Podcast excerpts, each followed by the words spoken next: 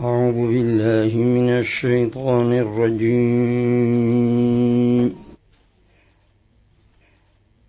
بسم الله الرحمن الرحيم.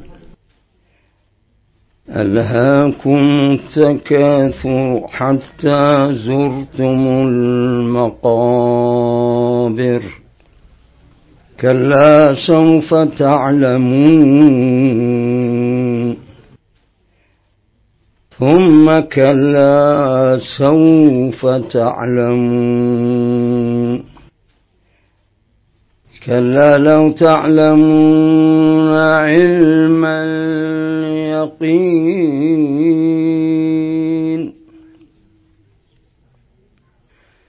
لترون الجحيم.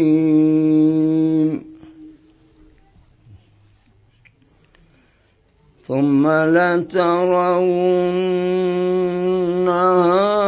عين اليقين.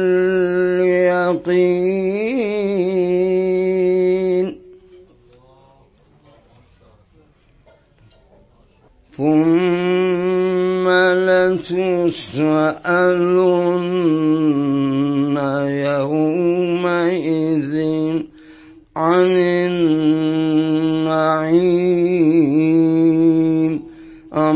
بالله صدق الله العلي العظيم.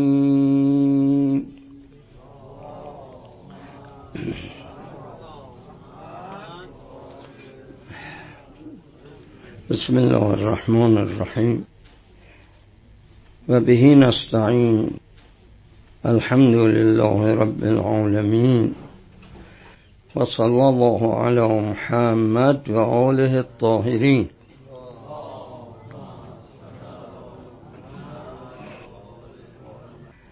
السلام على صاحبة الذكرى والعزاء سيدتنا ومولاتنا فاطمة الزهراء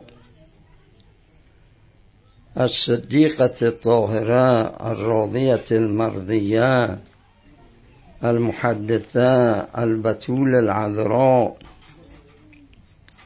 الطاهرة أم الأئمة النجباء صلوات الله وسلامه عليها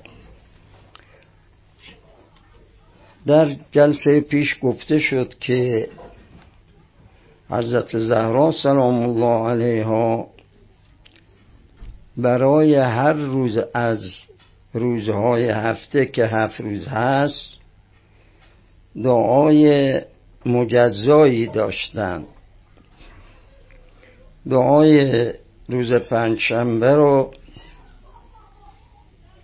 که روز گذشته بود شرح و تفسیر دادیم. و اما دعای امروز که روز جمعه است و امشب شامگاه این روز شریف است ایشون در این دعا این مطالب توحیدی رو دارن. اللهم اجعلنا من أقرب من تقرب الیک و اوجه من توجه الیک و انجح من سألك و تضرع الیک جملة جملة این دعا رو ترجمه شرح توضیح میدیم. گفته شد که این ادعیه رو در مفاتیح الجنان مرحوم قمی نخواهید دید. علامه مجلسی در کتاب بهار الانوار در جلد نه از موسوعه بیشتر از صد جلد در جلد نوت در صفحه 339 در حدیث 48 ما بنا شد که ببینیم علامه مجلسی از کدام کتاب از کتاب های عدیه معروف این ادعیه را از حضرت زهرا نقل می‌کنه. سندش کجاست؟ می‌دونید که بعد از مفاتیح ما اقبال الاعمال علی ابن تاووس داریم. فلاح السائل داریم مصباح المتحجد داریم بلد الامین کفعمی داریم. خب ما فعلا دسترسی به این کتاب بلد الامین کفعمی که در خصوص عدیه است متوجه شدیم که علامه مجلسی از این کتاب نقل می‌کنه. پس ادعیه بسیار متقن مستند معتبر است و دارای مزامین بسیار عالی است. شما از این ادعیه می‌تونید مقام حضرت زهرا علیه السلام مقام توحیدی این بیبی بی رو متوجه شوید. وقتی میاد میگه به خدا که خدای من می‌خوام از نزدیکترین بندگان مقرب تو باشم.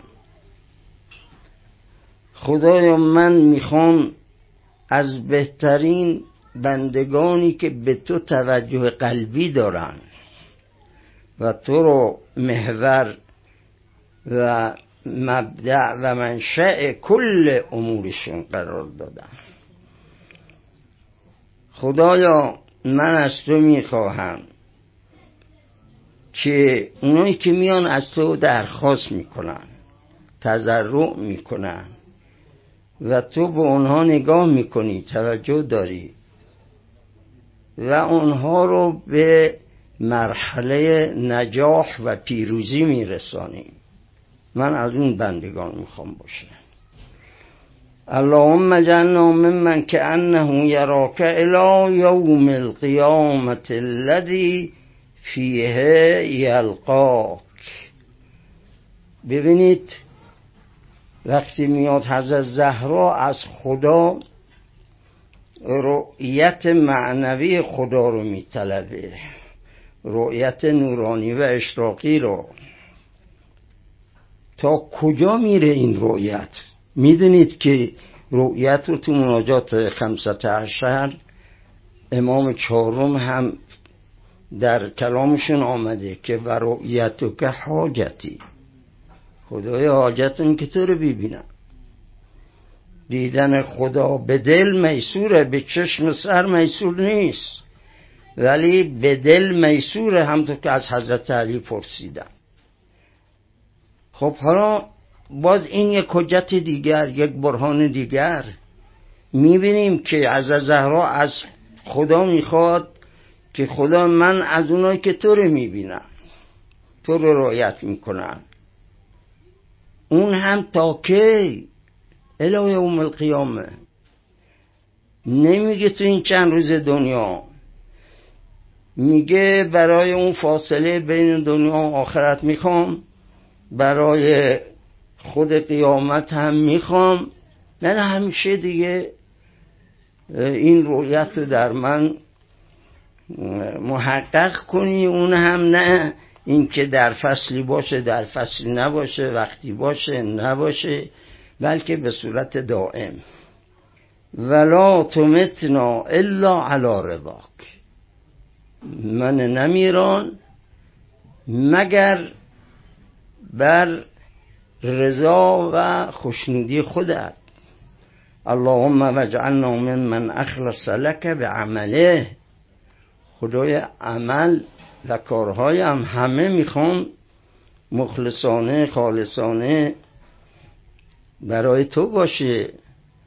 و احبک فی جمیع خلقک می‌خوام اعمال من کارهای من حالا چه کارهای عبادتی چه غیر عبادتی؟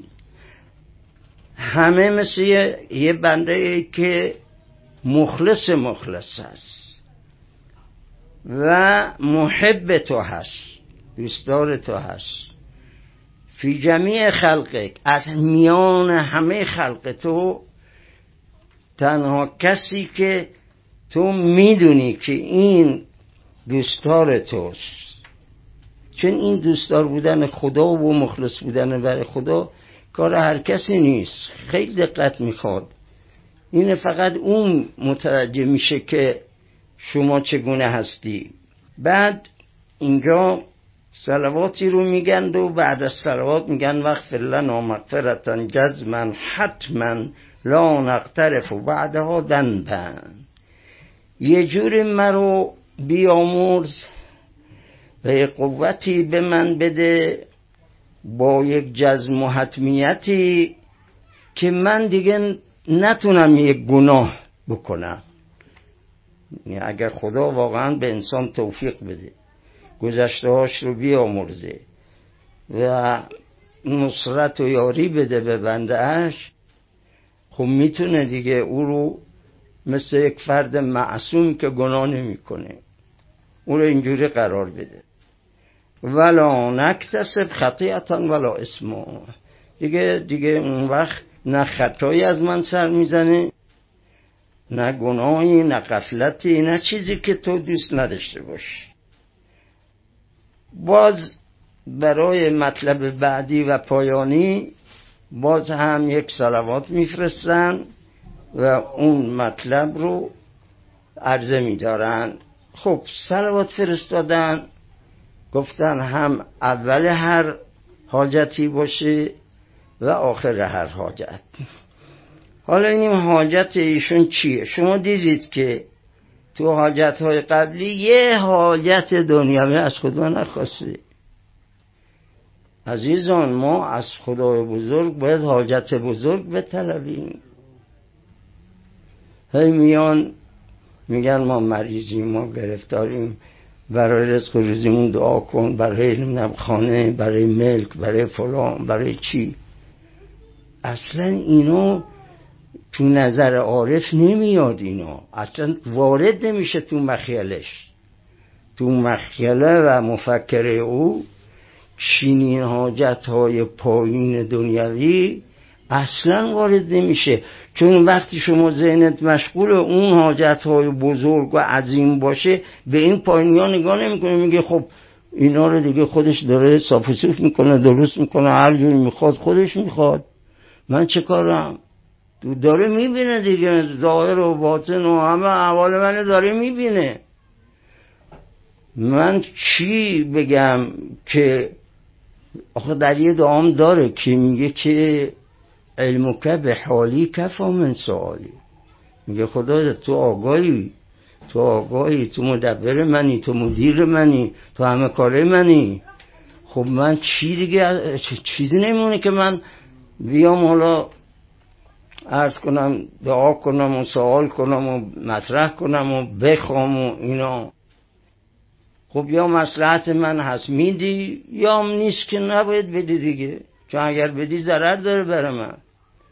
خب من نباید ضرر خودم بخوام. خدایا تو ضرر و نفع من رو تو بهتر از من آگاهی. اگه ما خدا رو قبول داریم که خدا به مساله و مفاسد ما واردتر از ما خبیرتره. او بهتر می‌دونه چه چیز برای ما صلاح هست چه چیز صلاح نیست. بنابراین دیگه برای یک عارف عرضه این امور دنیوی نمیمونه. چرا؟ چون همیشه ذهنش مشغول به یک اموری که اینها برای عامه مردم نیست. اینا خیلی بالاتره. اینا مندنیه مندنیه همه وقت به درد انسان می‌خوره. خب حالا وقتی در پایان این دعا میاد ذکر صلوات بر محمد و آل محمد می‌کنه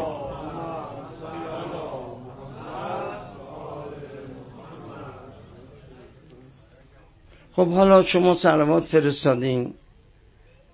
ولی حضرت زهرا وقتی این سلوات رو میفرسته میگه من یه جور سلواتی رو از تو می‌خوام که دارای این آثار باشه. صلاة نامیت دائمة زاکیت متتابعة متواصلة مترادفه قبل از اینکه این چند خصلت از صفتهای دعای سلوات را عرض کنیم خوبه که من این رو عرض کنم خدمتون که موضوع سلوات یه امری است که حتی انبیاء گذشته در تاریخ نوشتن وقتی کارشون گیر می‌کرد مثلا حضرت نون تو مسئله کشتیش یا هر پیغمبری که ارز کنم در رابطه با قومش به یک مشکلاتی گرفتار می‌شد همونجا ذکر سلوات می‌کرد. هنوز نه پیغمبری بود نه آل پیغمبری بود. ولی خب اینها نورشون ازلی است دیگه. وقتی میگیم که در حدیث کسا می‌خونیم که زمین و آسمان به سبب شما. همه مخلوقات به سبب شماست. پس معلوم میشه که از اون اولی که این خلقت آسمان و زمین ها و اشیاء و جهان و اینها به وجود آمده همه به برکت نور محمد و آل محمد بوده.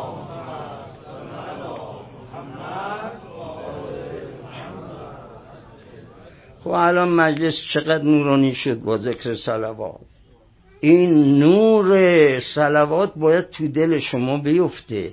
یعنی شما احساس کنی که وقتی ذکر سلوات می‌کنی تمام این باطن شما به برکت این نام های مقدس و این سلوات همه این داخل شما و این باطن شما همه با این ذکر به حرکت نور در میاد و شما رو منور می‌کنه. من برای خودم اینطوره. گاهی اوقات توی قنوت نماز گاهی اوقات عرض می‌کنم که وقتی ذکر سلوات می‌کنم سلوات پشت سلوات پشت سلوات همطور میاد مرتب میاد میاد. دیگه مجال پیدا نمی کنم که یه دعای دیگه بخونم. البته بعضی از اوقات اینطوره. خب این که ما در یه اربعین پنج هزار سلوات به شاگردانمون داده ایم و میدیم این به خاطر همین تأثیراتی که هست. یا مجالس ختم سلوات می‌بینید دیگه. حالا تو خانه ها قرار میدن جاهایی هست مرتب دارن اینها برکاتی داره.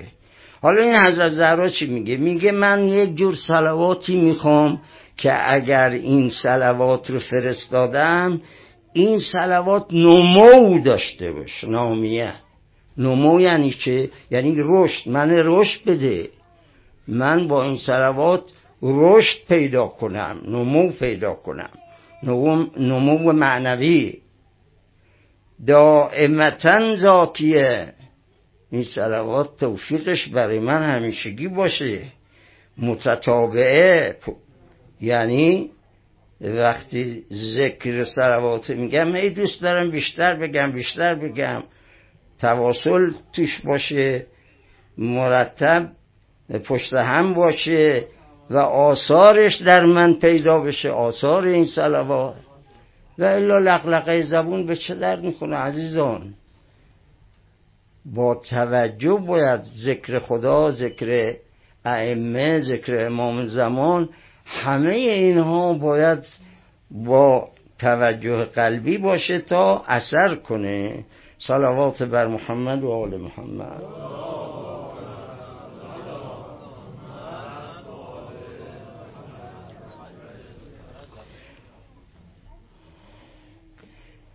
خب شما می‌دونید که حضرت زهرا علیه السلام دو تا خطبه غرا داشته. مانند دخترش حضرت زینب که ایشون هم دو تا خطبه غرا داشت یکی در مجلس ابن زیاد در شهر کوفه و یکی هم در مجلس یزید در شهر شام. حالا ما راجع به یکی از این دو خطبه اون هم بخشی از اون رو عرض می‌کنیم چون ایام مصیبته. درد دلی که تو این سخنرانی آتشین اون هم در مسجد النبی به جوری که عمود و ستونهای مسجد به تکون در آمد که مردم احساس ترس کردن که الان ممکنه این سقف روشون خراب بشه. و حضرت علی علیه السلام چون دست بسته حضرت آوردن دیگه تو مسجد. فرستاد نفر رو که برن به حضرت زهرا بگن یه وقت نفرین نکنه حضرت. خب اینجا می‌بینیم که تو این خطبه مسئله ارث رو حضرت زهرا مطرح می‌کنه. آیا این مطالبه ارث پدر آیا این به خاطر واقعا یه مسئله فدک و دنیا و اینهاست؟ یا نه می‌خواسته احقاق حق کنه؟ چون قصد کرده بودن و می‌گفتن که این نحله پدر توست. نحله یعنی برداشته این فدک روی هدیه کرده. خب این یه فتوحاتی از جنگ خیبر بود این زمین های فدک. و اینها مدعی بودن که این باید برگرده به بیت المال چون توی جنگ ما فتح کردیم هرچی فتوحات میشه باید خرجش برای مردم باشه برای عامه مسلمین باشه برای بیت المال باشه. و تو حق نداری که اینها رو با اینکه در زمان پدر خب مدتی در رأس خودشون بود. حالا حضرت زهرا می‌خواد بگه که بابا این اصلا نحله و هدیه نبوده. این یه مسئله ارث تملیک کرده به من. و بعد حالا فرض کنیدم که از ترک پدر باشه آیا من باید محروم بمونم از ترک پدر. اگر که از اون باب میگید. ایوه المسلمون اغلب علا ارثی من باید محروم بمانم از ارثم. یبن ابی قحاف خطاب به ابو بکر می‌کنه. افی کتاب الله انترس اباک. ولا ارس ابی. آخه میشه تو قرآن یه آیه هست که تو از پدرت ارث نمی‌بره اما من از پدرم ارث نمی‌برم. میشه؟ آخه اینا می‌گفتن که یه حدیث جعلی درست کرده بودن که نحنو یعنی انبیا لا نورس درهمن ولا دینارو ما پیغمبران از خودمون نه یه درهم و نه یه دینار ارسی بعد از مردن اون برای کسی نمی‌ذاریم یعنی هرچه از مال بیت الماله مال شخصی ما نیست. خب این رو درست کرده بودن و نشرش می‌دادن و می‌خواستن بگن که اینا همه برمیگرده به بیت المال. ولی حضرت زهرا آمد احتجاج کرد. گفت که چرا چرا این حرف می‌زنید کجا این حدیث درسته؟ مگر میشه حدیثی رو قبول کرد که مخالف با نص قرآنه؟ اصلا ما داریم در روایات مجعوله اونجا گفتن فقها رجالیون گفتن که یه راه این که ما بفهمیم روایت دروغ یا دروغ نیست اینه که ما بیاییم تطبیق بدیم با قرآن. اگر دیدیم که با قرآن تطبیق می‌کنه خب میگیم این روایت درسته مضمونش. ولی اگر دیدیم درست نیست فضرو با ضرب الجدار. بزنید رو به دیوار یعنی ولش کنید بره هیچ توجه نکنید. خب یه مقدار از روایت ابو هریره اینجوریه واقعش. خب شما برید تو سوال سته اهل سنت نگاه کنید اونجا یه موضوعاتی رو مطرح می‌کنن یه چیزایی میگن. مثلا یه روایت اینه که میگه که خدا روی علاق شبای جمعه میاد پایین از آسمون میره رو پشت بوم یکی از خونه ها اونجا. شما رو خدا این با عقل جور میاد؟ روایات جعلی اسرائیلی اینا هم تو کتاباشون آمده دیگه. یا میگن خدا رو تو دنیا نمی‌تونی ببینی ولی خدا با پاش میاد در صحرای محشر اونجا. همه مردم محشر خدا رو مثل یا آدمی که می‌بینن اونم می‌بینن. خب حالا اینجا ارز کنم خطاب می‌کنه به ابو بکر لقد جئت شیئا فریا. اینم آیه قرآن سوره مریم آیه 27 لقد جئت شیئا فریا اینی می‌دونید چجور شد به مریم گفتن ارز کنم می‌دونید که عیسی پدر نداشت. فتمثل لها بشرا سویا.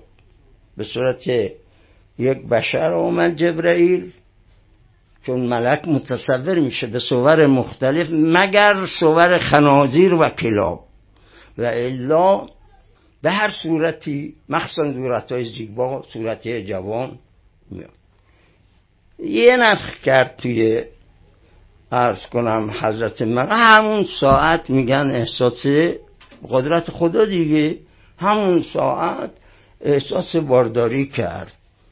حالا بعضی میگن یه چند ساعت بوده بعضی بیشتر میگن. بعضی میگن رفت کربلا زاید برگشت. بعضی میگن نه. همون جایی که از مسجد الاقصا بیرون رفته بود که الان مسیحی ها اونجا رو اسمش میذاشت گذاشتن بیت اللحم. ما چه جور مکه میریم حاجی میشیم؟ اونا هم از همه کشورها میان میرن اسرائیل میرن بیت اللحم. یه توافی می‌کنن میگن ما حاجی شدیم. خب حالا حضرت مریم وقتی عیسی رو رو دستش گرفت البته گفت به خدا من چیکار کنم؟ من جواب این مردم چی بدم آخر؟ من که شوهر نداشتم. چه کار کنم خدا؟ خدا هم یادش داد. گفت بگو انی ندر تو لرحمان سوما تو بگو من روزه امروزه سکوت دهنم بسته اون وقتا رسم بود. من دهنم بسته سه روز بسته بود دهنش. خب این خب من اگر ساکت باشم بعد چی میشه؟ این بچه رو دستمه نمیگن این پدرش کیه؟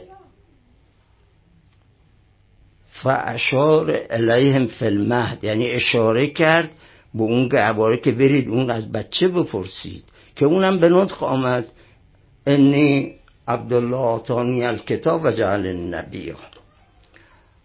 حالا این قول, قول اون مردمی بوده که در اون زمان به حضرت مریم گفتند که تو یک کار فری و بهتانی را انجام دادی. یعنی می‌خواستن نسبت زنا بدن یک چیزی بدن بهش که اینجوریه. و حالا حضرت زهرا داره به ابوبکر میگه تو هم یک کار فری یک کار ارز کنم دروغی که غیر واقع داری میگی من نمی‌تونم ارث ببرم. افعلا عمد ترکتم کتاب الله وراء ظهورکم. میگه شما از روی عمد دارید قرآن پشت پشتتون میاندازن اعراض کردید از قرآن. مگر قرآن نگفته ورث سلیمان داوود؟ سلیمان از پدرش که پیغمبر بود داوود بود دیگه. ارث برده. خدام داره میگه می‌بره. شما میگین نه؟ پیغمبران ارث نمی‌ذارن وقال في مقتص من خبر زكريا قال فهب لي من لدنك وليا يرثني و يرث من آل یعقوب. خب اینجا می‌بینیم که حضرت زکریا گفته که به من یه فرزندی بده که از من ارث ببره. خب اگر پیغمبر نمی‌تونه ارث بذاره برای وارثاش فرزندانش پس چرا این رو تو قرآن گفته؟ و اولو الارحام بعضهم اولا به بعض فی کتاب الله. یوسیکم الله فی اولادکم للذکر مثل حظ الانثنین. ان ترک خیرا الوصیت للوالدین والاقربین بالمعروف حقا. علی المتقین. آیات ارث و وصیت و اینها رو می‌خونه و میگه شما با سریح قرآن دارید مخالفت می‌کنید و زعمتم ان لا حضوت لی ولا ارثو من ابی بله. بعد حتی یه چیز دیگه هم گفته اینجا که خب مثلا مسیحی از مسلمون ارث نمی‌بره درست؟ کافر الان مثلا خدایی نکرده خدایی نکرده. بچه شما مرتد بشه. همطور که ما میشنویم بعضی از این جوانهای دانشگاهی مرتد میشن امروزه. مرتد شد از دین خدا برگشت. من خدا رو قبول ندارم اسلام قبول ندارم هیچ قبول ندارم. ملحد ملحد شد.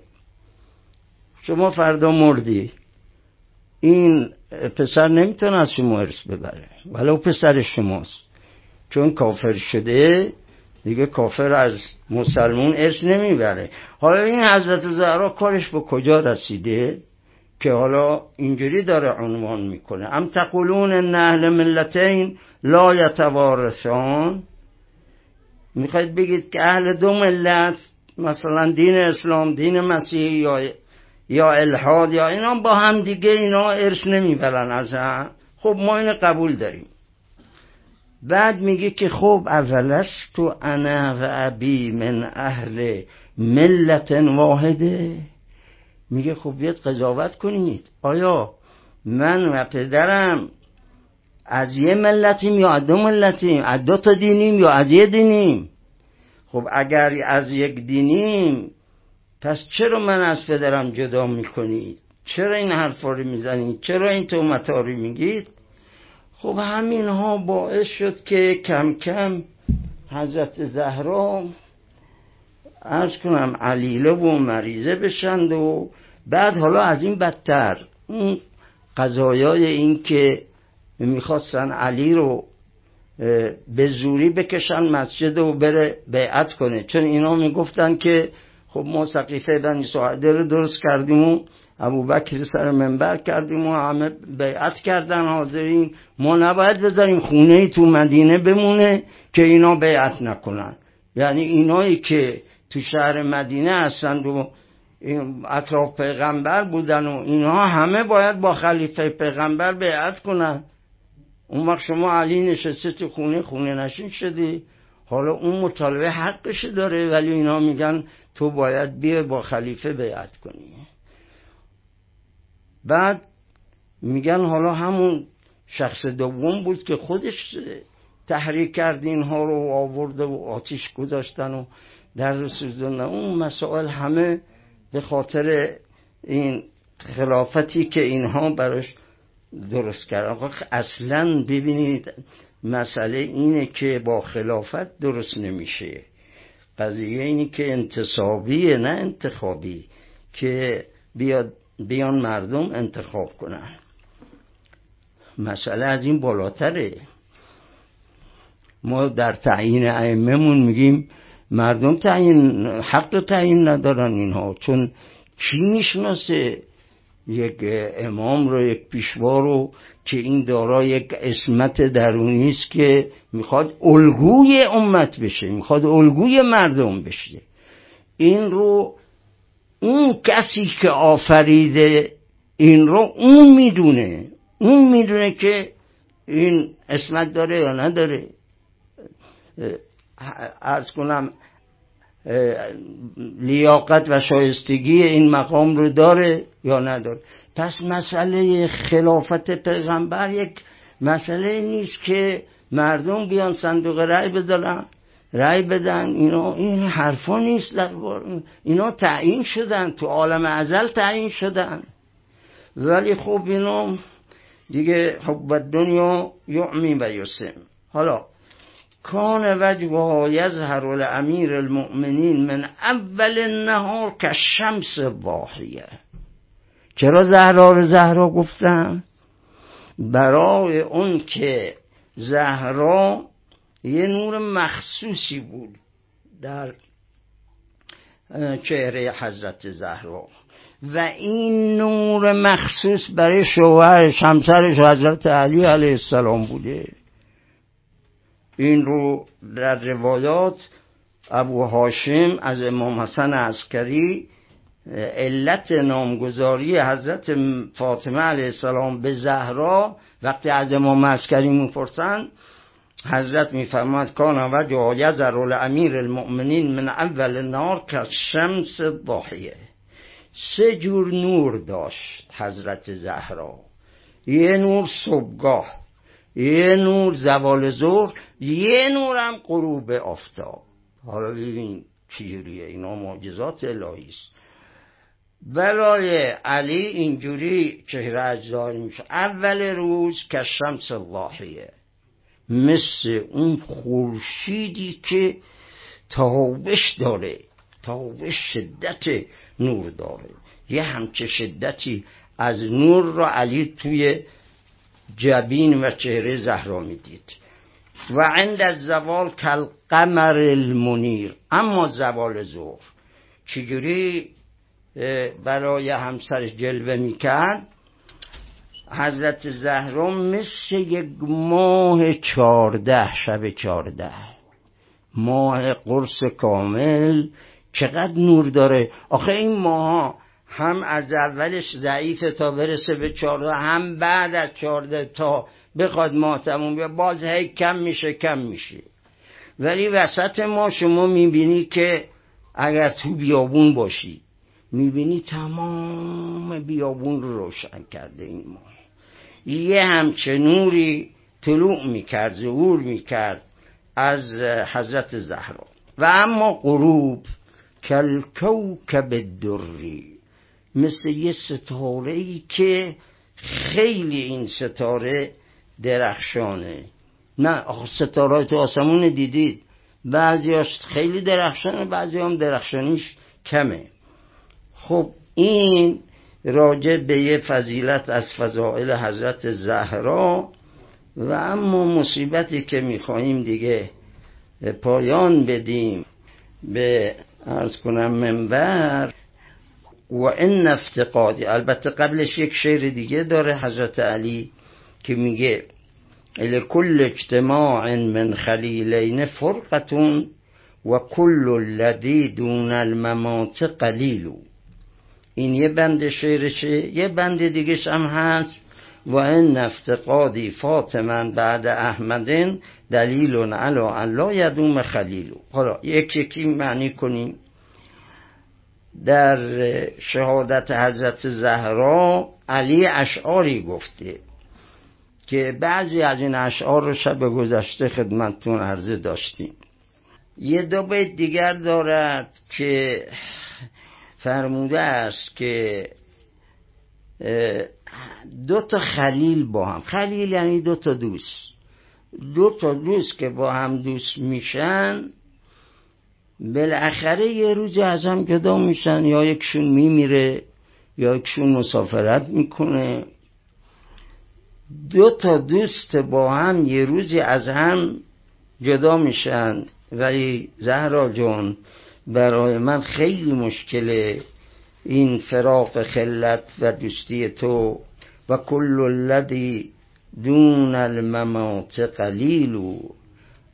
ای زهرا هر چیری که ما فکر کنیم و بعد مسئله مرگ پیش بیاد هر مصیبتی از مصیبتهای این دنیا نسبت به فراق دوست خیلی آسانتره اما فراق دوست اون هم فراقی که دیگه برگشت نداره رجوع نداره مردنه.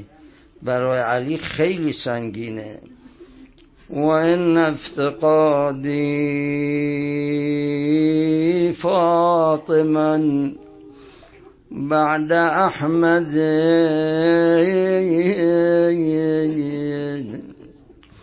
دليل على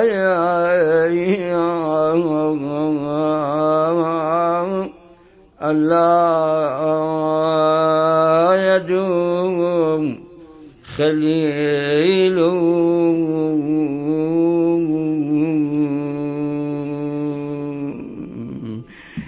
یعنی زهرا جان. بدان که مفقود شدن تو برای علی. رفتن تو برای علی خیلی مصیبت بار. ولی افتقادات نشانه آن